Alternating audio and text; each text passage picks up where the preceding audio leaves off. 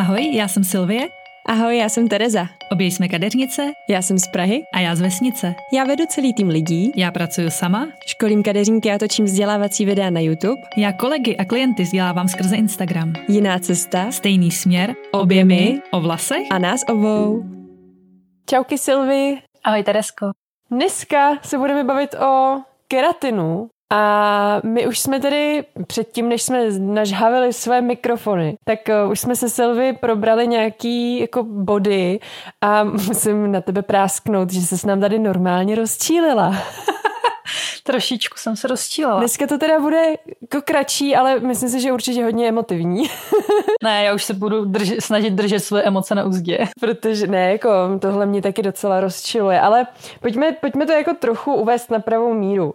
Um, Keratin a brazilský keratin jsou totiž dvě velice odlišné věci a mě prostě trochu občas štve, že to lidi zaměňují za jedno a to samý. Ale já mám ráda, když se věci nazývají pravým jménem. Brazilský keratin je produkt, který se zažehluje do vlasů. Je to prostě, um, pojďme tomu říkat, ano, produkt. Ale keratin jako takový je něco, co je naprosto přirozený. Um, keratin jsou vlastně všechny vlasy, nechty, chlupy. Je to prostě bílkovina, je to rohovina nerozpustná ve vodě a není to jakoby špatná věc, myslím jako opravdu jenom ten keratin. Je to prostě přirozeně vyskytující se věc. Tečka. Brazilský keratin. Co, co myslíš, Silvi?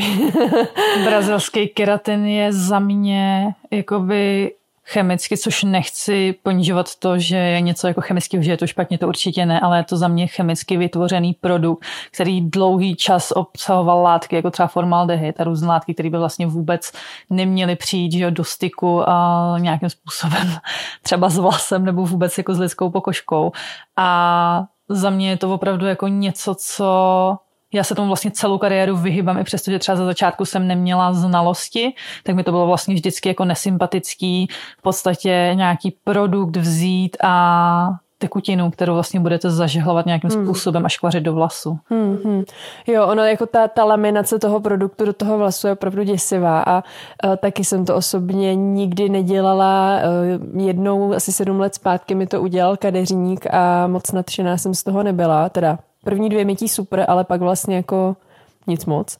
Ale naštěstí jsem měla přirozený vlasy, které nebyly moc narušený. Ale teďka uh, vidím u nově příchozích klientek, že měli třeba melírovaný vlasy a hodně zničený a ten brazilský keratin vyhledali v právě kvůli tomu, že si mysleli, že jim to ty vlasy vyživí. A to je si myslím strašně nebezpečný. Já jsem si tady tak cvičně ten brazilský keratin zkusila zadat do Google, což jako moc často nedělám, ale protože na to mám prostě svůj pevný názor a, a zkušenost z toho křesla. Ale když jsem si to zadala do toho Google, tak ono to na vás vyjede jako opravdu jak pomalu zázrak na vlasy a zázračný produkt, který vám jako udělá z zničených vlasů nádherný, pevný vlasy, jako mají brazilky. A to není možný.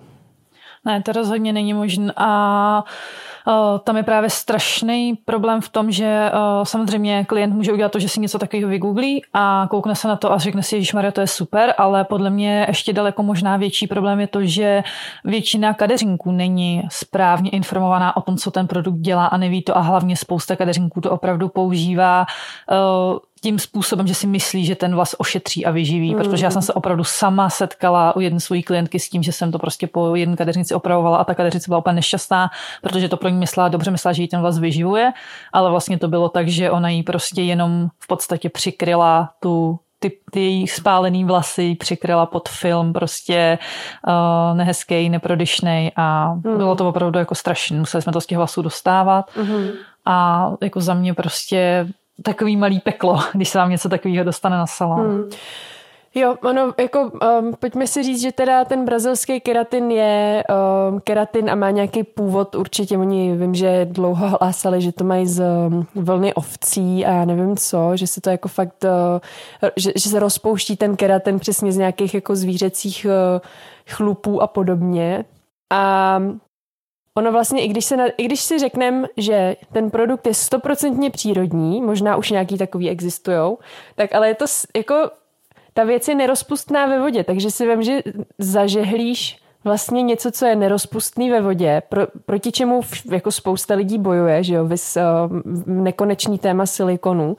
A ty to do toho vlasu zažehlíš a teď to tam prostě jako máš. A je to stejné, jak kdyby si řekla, nalepím si nehet na nehet, že tady někomu ustříhneš jako celý dlouhý nehet, nalepíš si ho na ten svůj nehet a teďka čekáš, že ten tvůj nehet díky tomu bude zdravý, ten, co je pod tím. Úplně stejná blbost, jo. A to s tím keratinem se takhle dělá, že ty vezmeš jako nějaký keratin a na ten svůj keratin, protože tvůj vlas je keratin, tak zažehlíš ten jiný keratin a není vlastně v tu chvíli možnost, že proniknout ty, eh, ty látky, které máš v těch eh, dražších šampónech a maskách, kondicionérech, balzámech, tak nemají absolutně šanci do toho vlasu proniknout. A je ono, ono je i docela těžký to vlastně z toho vlasu sundat, ten brazilský keratin. Někdy to na tom čištění malibusí jde najednou, ale jindy, jindy taky ne. My jsme se právě i s Tereskou shodli vlastně na tom, no přemýšleli jsme, v jakém případě v podstatě ta klientka vlastně vůbec bude po takovém produktu sahat a říkali jsme si, že vlastně z většiny to bude buď pokud ta klientka bude chtít ten vlas narovnat, anebo pokud bude chtít v podstatě ten vlas vyživit. S tím, že ta první varianta, to narovnání toho vlasu opravdu ano proběhne, to znamená, že i třeba kulturnaté vlasy se tím narovnat mohou, ale samozřejmě záleží hodně na tom, za jakých podmínek, ale prostě k výživě toho vlasu v žádném případě nedojde. Tam právě dojde k pravému opaku a je to to, že přesně ten vlas prostě se zažívá se na něm film a v podstatě pokud ještě tuhle aplikaci budete opakovat, protože samozřejmě nějakým způsobem za delší časový úsek se ta věc těch vlasů omývá, tak uh, se může prostě stát to, nebo ono se stane to, že vám vlastně přesně neprostupuje do toho vlasu absolutně žádná výživa a pokud je to samozřejmě nějaký opravdu dlouhý časový úsek, třeba x měsíců, roku, několika let, tak ten vlas prostě jenom chřadne a vlastně umírá tam pod tím. A samozřejmě je varianta toho, že to může ten člověk asi dělat třeba do konce života a čekat, jestli mu ten vlas upadne nebo ne, a nebo je varianta toho, že to jednou přestane třeba dělat, anebo to někdo odstraní a pak budou velký náklady a neštěstí s tím, jak to budou dávat dokupy. Jo, ono je průšvih, že jako ta jedna aplikace si myslím, že ještě tolik není znát na kvalitě toho vlasů, jako negativně, ale přesně když oni doporučují na to chodit co tři, čtyři měsíce, když ta klientka si to nechá na jeden a ten samý, na jednu a tu samou část vlasu dát třikrát, čtyřikrát, tak ten vlas se na tom stane naprosto závislým. A ten umělej dodaný keratin, nebo uměle dodaný keratin, vlastně nahradí ten její keratin. A vlastně v tu chvíli ten vlas je úplně svlečený a většinou právě, když je ten vlas namočený, taky takovej jak houba. Je to, je to strašně jako zvláštní. Ono ani, ani to nemá nic moc společného s vlasem, co je spálený ze, ze světlovače, ale je to takový jiný spálení, že tomu vlasu chybí brutálně nejenom teda ten protein, ale i ta hydratace a je to celý jako obalený a je to strašně nebezpečný. A ještě bych k tomu teda chtěla dodat, že ty kadeřníci, co s tím pracují, já teď vůbec si tady nechci nějak hromadně schodit, protože věřím tomu, že ty kadeřníci, co s tím pracují, s tím pracují um, fakt jako, že si myslí, že dělají něco dobrýho a je to jenom tím, že jsou zmasakrovaný uh, marketingem uh, těch značek, který to tady uh, prodávají.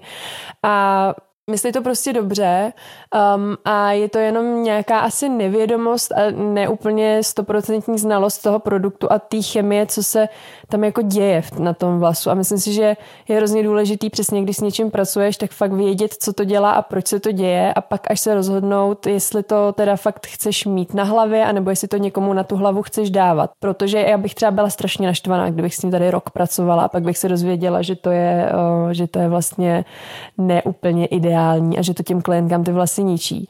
A myslím si, že každý kadeřník, který s tím pracoval a pak na tohle to jakoby přišel, přestal s tím pracovat a vlastně se jako musel přiznat, že to třeba nevěděl a omluvit se, že jo, ty jo, dělal se sem s tím, ale teďka vidím, že to nebylo úplně dobře, tak to vyžaduje velkou dávku odvahy a uh, za to bych chtěla kadeřínkům, co tohle prožili, uh, dát respekt, že to je dobře, že to udělali.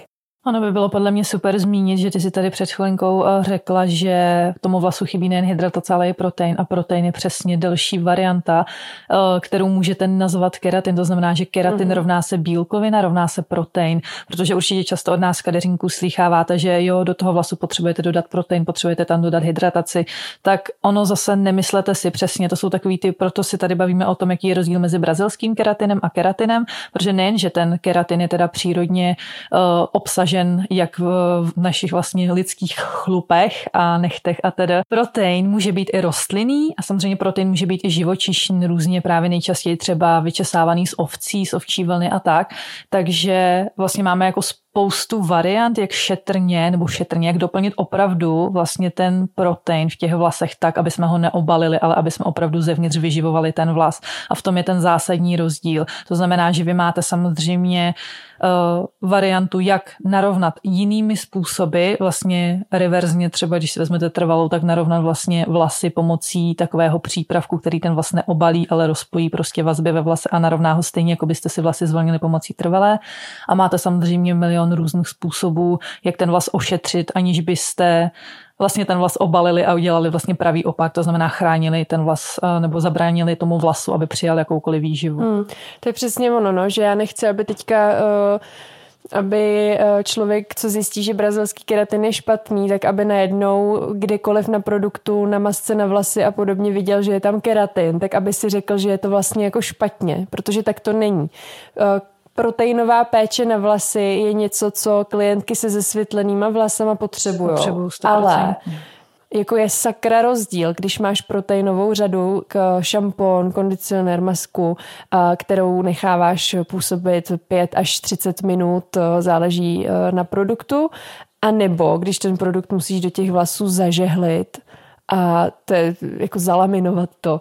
Ale přesně ten protein, ten keratin, který je obsažený třeba v masce na vlasy, tak ten vůbec nemusí být tak nebezpečný jako právě ten brazilský keratin. A to je no, on, on respektive mikro. není tak nebezpečný. Tak. Je to něco, co do toho vlasu potřebujete a to, co podle mě v tom brazilském keratinu vlastně je to největší peklo, tak není samotný, jak kdyby opravdu ta složka toho keratinu, proteinu, ale je to prostě právě to, že je tam nějaký určitý chemický koktejl dalších látek, který prostě vytvoří obal na tom vlase. Mm-hmm. Ono opravdu potom uh, stahovat to z těch vlasů, tak uh, pokud máte třeba tu možnost, což určitě všichni máte, tak já bych si dala klidně, pokud vás to zajímá, i třeba tu práci s tím kouknout se uh, k některým kadeřinkům a třeba na Instagram a tam vlastně můžete krásně vidět, jak vypadá. Ten vlastně může vypadat po tom keratinu brazilským, leskle zdravě a ve chvíli, kdy třeba právě ten vlas očistíte pomocí toho malibusí nebo asi ideálně malibusí, tak vlastně uh, zjistíte, jak ten vlas vypadá prostě pod tím a můžou to být tak neskutečně jako gumičky a mm. takový jako takový salát prostě úplně jako z vlasů, že uh, to může položit i jako kadeřínka, když něco takového uvidí, protože jsem opravdu viděla teda jako neskutečné věci. Mm-hmm. Taky, taky jsme to tak eh, měli a mě vždycky strašně mrzí, že to jsou přesně klientky, který ty vlasy opravdu už měly tak strašně v háji, že to je, že to noucí se stébla chytá, tak prostě šli na ten keratin nebo někdo jim to doporučil a tím uh, zaklepli poslední, poslední hřebíček do rakve a uh, ty vlasy už jsou nenávratně v háji a musí odrůst, musí se prostě z velké části ostříhat.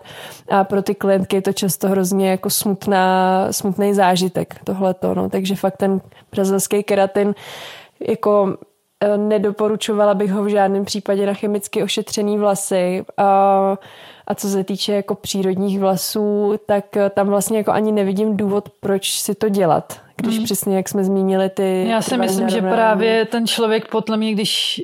Jo, že vlastně za prvý si myslím, že to vzniká třeba tím, že ten kadeřník to doporučí, že vlastně nemá jinou volbu třeba toho narovnání. Samozřejmě tohle si myslím, že vzniká zase, že přijde prostě nějaký obchodní zástupce a natlačí, protože u mě to takhle bylo jako moc. Já jsem vlastně ze začátku fakt třeba před těmi 8-7 lety, tak to bylo stylem jako, že ježiš, ale zkuste to, prostě my tady máme ten brazilský keratin, prostě na tom vyděláte peníze, prostě to je jako úplně strašně super, všichni to hrozně teď jako chtějí, že jo, to já říkám, ty, ale já to prostě jako nechci nechci dělat prostě tohle.